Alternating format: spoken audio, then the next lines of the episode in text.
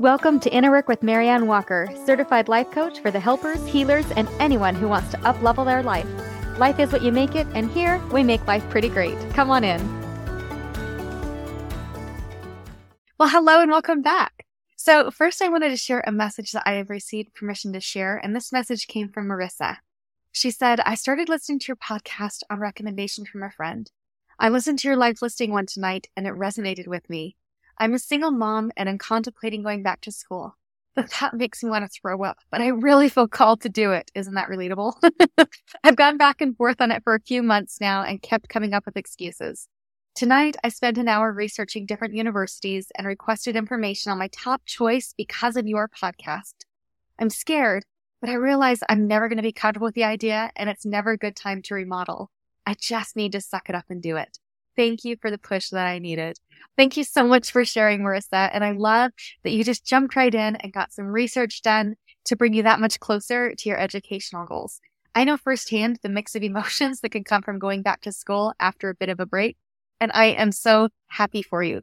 Your little steps and course corrections are going to have a huge payout. I just know it. And I love how you talked about that it's just going to kind of be uncomfortable, right? Because we are going to be uncomfortable either way. But one form of discomfort is going to get you closer to your goals. So way to embrace the discomfort. All right. So I recently posted an image on Facebook that really resonated with a lot of you. The caption was somebody asking, is that hard for you to just ask for help? and then the caption said, me with an image of a guy moving a couch all by himself. And so it was him on one end of the couch with an office chair on wheels carrying the other end of the couch. and I guess you could say he was working smarter and not harder. And also with those wheels on the other end, like I can only imagine how hard it must have been to steer that thing without losing control, right? And it was liked and shared so many times that I figured I would do an entire episode on just asking for help with the hope of shifting some of that internal narrative to make asking something that's more normal versus taboo.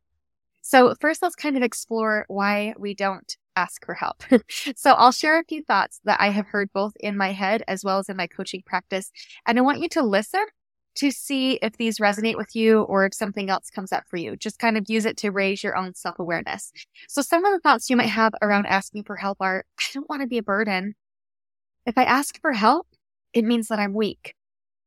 They'll think I'm inadequate if I ask for help.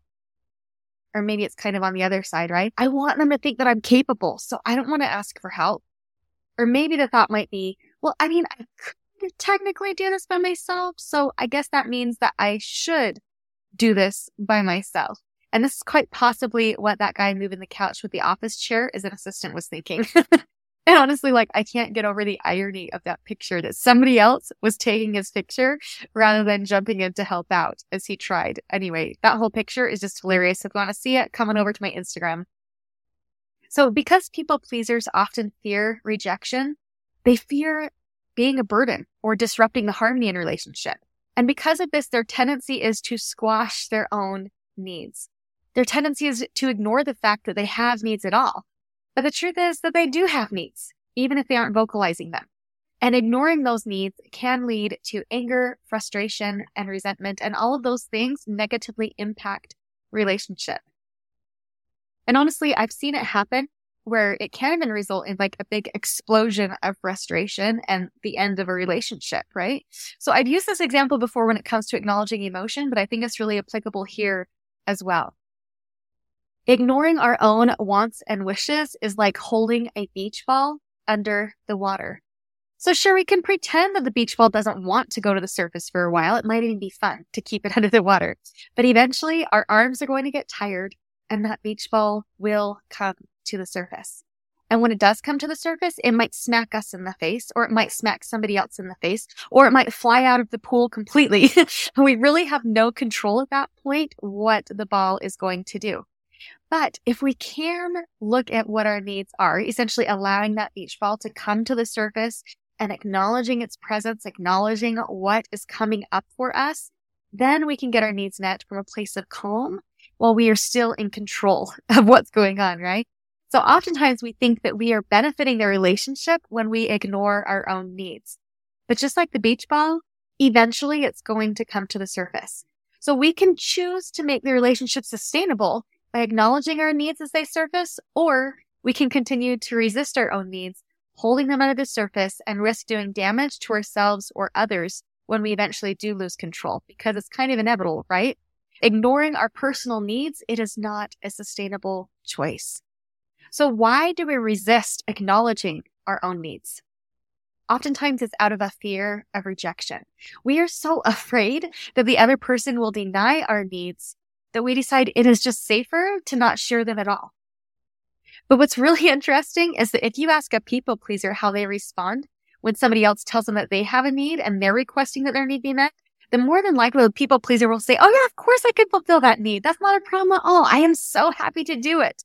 They want to help the other person. They want to feel valued in their relationship and they demonstrate that value by fulfilling other people's needs. So make a note of it if you have that belief in your head that other people needing you means that your value has increased in the relationship. And also note if you're making it mean that if you have a need, that your value has decreased in a relationship. Notice if you are treating your needs differently than other people's needs. Notice if you are placing a disproportionate value on your showing up for them versus their willingness and ability to show up for you. Just notice it and see what's coming up for you. And notice what is it that you're creating in a relationship with that belief system? Because more than likely, it's creating further imbalance. So last week, I shared an analogy of relationship being like a tennis match. And I kind of presumed that nobody would really want to be in a relationship if all of the balls were only going in one direction, leaving one person with an empty bucket. So I kind of want to extend this tennis analogy to asking for help. More than likely, you know exactly how it feels to be the one with the empty bucket because that feeling is easier for most people to identify in themselves. But what do you think it might be like for the other person? I want you to think for just a moment about what it must be like to be in a relationship where you are the only one asking for help where you are the only one who ever asks for a ball. How would that feel? And what would that be like? What must it be like to always be the one in a relationship that is expressing a vulnerability and asking for help? Because it is a vulnerability to ask for help. But guess what? it is this vulnerability that creates connection. When you withhold a request for help, you are limiting the level of vulnerability in a relationship and therefore limiting the level of connection that you could be experiencing. There was a story floating around social media for a while that I think I will share here. It reads, I heard my mother asking our neighbor for some salt. I asked her why she was asking them as we have salt at home, and she replied, It's because they're always asking us for things. They're poor. So I thought I'd ask something small from them so as not to burden them, but at the same time make them feel as if we need them too. That way it'll be easier for them to ask if there's anything that they might need. And I think this story really does help to illustrate what it can look like to create balance through asking. And it also kind of illustrates that, yeah, nobody wants to be in a relationship where the balls are only going in one direction. There are going to be times and seasons where you're maybe giving or receiving more balls than others. And so being intentional about that and creating balance even through those seasons can be very beneficial. And I know that sometimes, you know, it might even look like inventing a need like they did in this story, right? Um, where she didn't really need salt, but asked for salt in order to help there to feel like it's a little bit more balanced in relationship. But I'm going to propose that maybe this mom could have asked for something that she truly did need from them rather than just creating the perception of reciprocated value, that she could have actually put out a true vulnerability. So, for example, maybe she could ask for quality time or for meaningful conversation. Maybe she could ask for a play date for the kids. Maybe she could have asked if they could have take turns walking the children to school. So I really can appreciate this story. It really does have some lessons in there. And also taking a look at what the real needs are for both parties and taking a look at what each party has to offer the relationship outside of the material can really help to create lasting and true connection. And maybe it is hard for you to identify what your needs are in a relationship. And so you really struggle with knowing how to make a genuine request. So if this is you, come back next week. I am going to be addressing how to identify what your needs are so that you can better articulate them. But for right now, I do want to address something that I hear often in my practice. Sometimes people have asked for help and they've been denied. So maybe they've been shamed for their request. Maybe they've experienced rejection and now they're feeling really shut down and they're feeling a little bit too shut down and it's harder for them to actually make a request. So if this is you, let me again refer you to the tennis match analogy from last week, where someone was essentially saying, Hey, can you please throw a ball back so I can keep playing? And the other person essentially said, no, thank you. This is working for me the way it is. I really like that you're the one that sends all the balls over and I don't want to have to return any. This is working for me. And yes, it is easier to shrug off this kind of an exchange when it's an isolated incident. But oftentimes, and especially for the people pleasers, it can become a pattern in a relationship. And that's when it becomes a problem.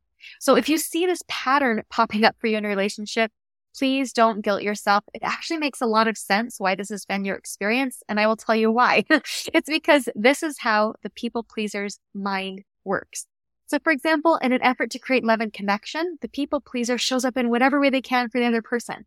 In an effort to avoid conflict at all costs, the people pleaser is less likely to speak up and advocate for themselves. In an effort to keep the peace, the people pleasers often keep their needs to themselves. In an effort to make sure the other person knows that their needs are valid, the people pleaser never makes their own needs known. When a people pleaser does make a request for help, support, or reciprocation and it's denied, it is super easy for the people pleaser to assume that the denying of their request is actually a denying of them as a person. This can feel like rejection, and rejection hurts. The other person might not have actually been rejecting them as a person. It could just be their perception. But regardless, this perception of rejection leads to some pretty negative emotions, right? And when somebody's feeling rejection, usually one of two things happen. Either they withdraw and self isolate, cutting off the other person completely, or they decide to people please even more in an effort to prove their value to the other person in the hopes that then the other person will reciprocate. And so this can really kind of create a vicious cycle of burnout. And because they're constantly trying to prove their value to other people, they subconsciously are creating a disproportionate relationship that is all about what they have to offer the other person rather than what they have to offer each other in relationship. So this means that they oftentimes don't make space for the other person to show up in relationship at all. They project out the image that they don't actually have any needs or wants and this further exaggerates the imbalance in relationship. So now we've created a situation where the people pleaser is seeking to create reciprocation in relationship, but also, and at the same time, they're not actually offering up any opportunities by way of making a request for the other person to show up and create that reciprocation. So if you find yourself in this cycle, just remember that yes, asking for help does require vulnerability. And also, asking for help really does help to create deeper connections. It helps to create balance and reciprocation. And most importantly, it can help to make the relationship more sustainable for both parties. So in short, making a request is actually doing the relationship a huge favor. and I get it. Like it can be really hard to let yourself be vulnerable and ask for help. It can feel pretty awkward and uncomfortable. And also that's kind of how our brains were created. our brain's default settings are to avoid pain and discomfort, which can mean asking for help, and to seek out pleasure. So it's just kind of what our brain does. But guess what? You get to rewire your brain any way you want, and coaching can definitely help with that. so when it is hard for you to ask for help, think on this. You're going to be uncomfortable either way. You're going to be uncomfortable doing it all by yourself and doing it all alone, or you're going to be uncomfortable leaning into the discomfort of actually asking for help. There is no way around the discomfort. You're going to be uncomfortable either way. So choose in to the level of discomfort that is most likely to get you the result that you want.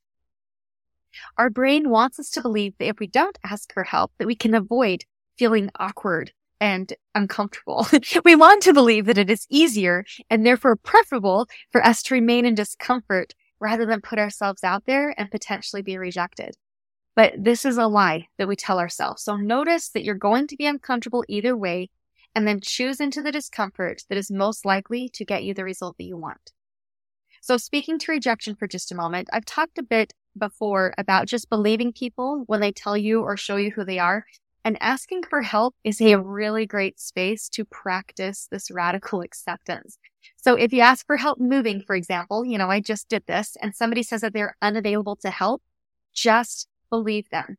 Your brain might want you to believe that they're just saying that they're unavailable because they don't love you or they don't care about you or they just don't want to. Our brains are really, really good about making up stories. So just notice the story in your head. Notice that it is a story and then choose the story that you want to tell yourself on purpose. You will feel significantly better about both yourself and your relationship if you just believe them and just believe that they're unavailable rather than making it mean something about you, rather than making it mean that you're somehow not worthy of their time or energy.